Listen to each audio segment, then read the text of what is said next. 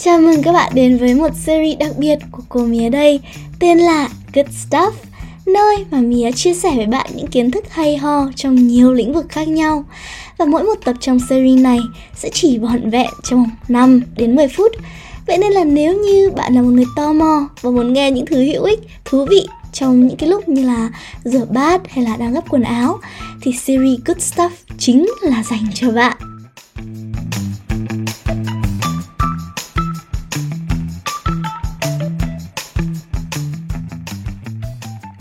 Để bắt đầu series này thì lĩnh vực mà chúng ta nói đến ngày hôm nay chính là nghệ thuật. Cụ thể hơn là niềm tin Art for Art's sake. Thế nhưng mà trước khi giải thích Art for Art's sake là gì thì chúng ta hãy quay ngược lại thời gian vào đầu thế kỷ 19. Đây là cái thời gian được đánh dấu bởi hai xu hướng nghệ thuật khá là đối lập nhau, chính là chủ nghĩa lãng mạn Romanticism và chủ nghĩa tân cổ điển Neoclassicism.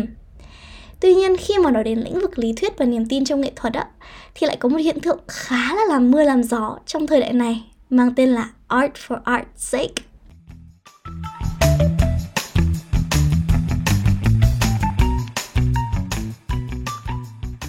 Thật ra câu Art for Art's sake đã được dịch sang tiếng Anh nhưng mà bản gốc của câu này là L'art pour l'art, một khẩu hiệu Pháp được dùng trong nghệ thuật. Để giải thích một cách dễ hiểu nhất thì Art for Art's sake là một khẩu hiệu và niềm tin trong nghệ thuật.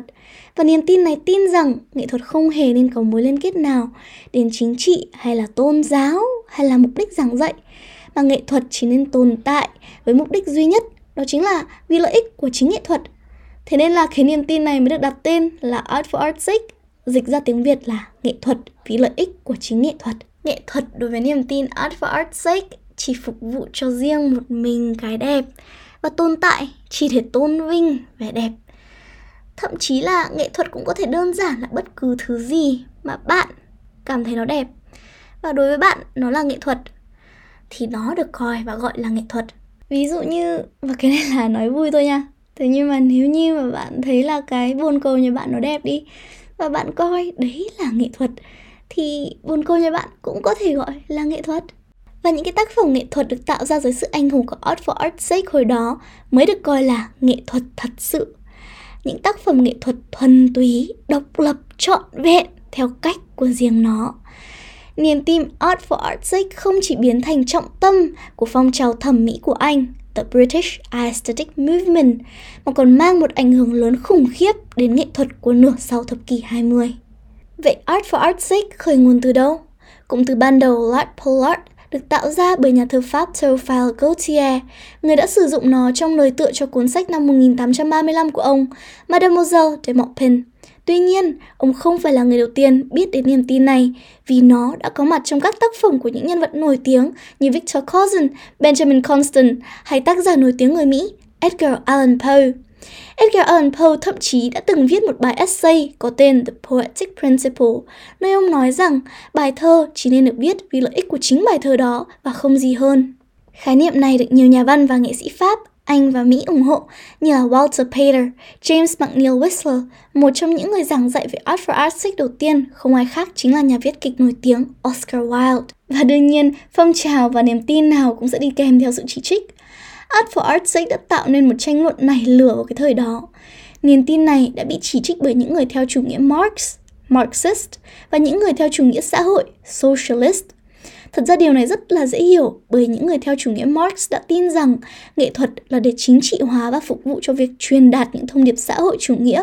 Friedrich Nietzsche là một trong những người đã chỉ trích niềm tin này. Ông tuyên bố rằng Art for Art's sake không tồn tại, cho rằng nghệ sĩ vẫn thể hiện bản chất của mình thông qua tác phẩm của họ. Ông từng lập luận, khi mục đích truyền tải giá trị đạo đức hay giáo dục bị tách ra khỏi nghệ thuật, nó vẫn không chứng minh được rằng nghệ thuật hoàn toàn trở thành vô mục đích, vô tri.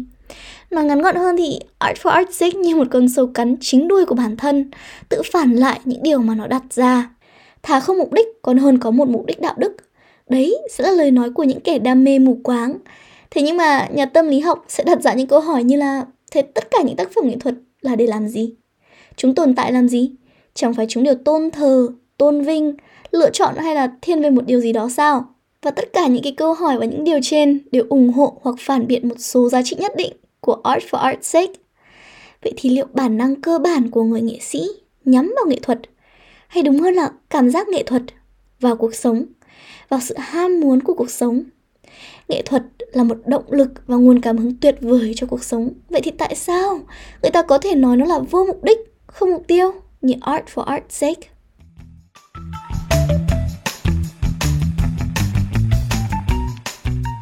Còn bạn thì sao? Bạn nghĩ sao về Art for Art's sake?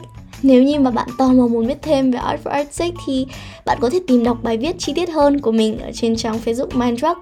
Mình cũng để khá là nhiều thông tin về các bài viết và các tài liệu hay ho mà mình đã đọc được về chủ đề này ở trên trang Mindruck dành cho những bạn tò mò muốn đào sâu hơn.